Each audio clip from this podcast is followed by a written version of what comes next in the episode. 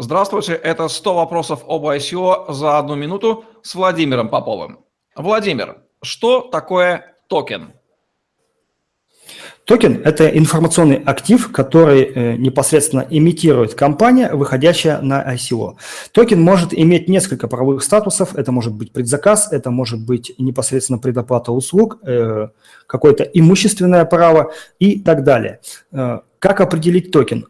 Что по правовому статусу есть такое непосредственно он. Вы определяете сначала экономику токена, исходя из этого определяете его юридическую оболочку.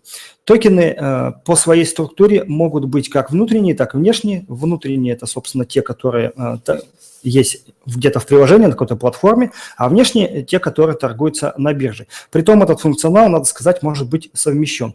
И от этого уже зависит его юридический статус.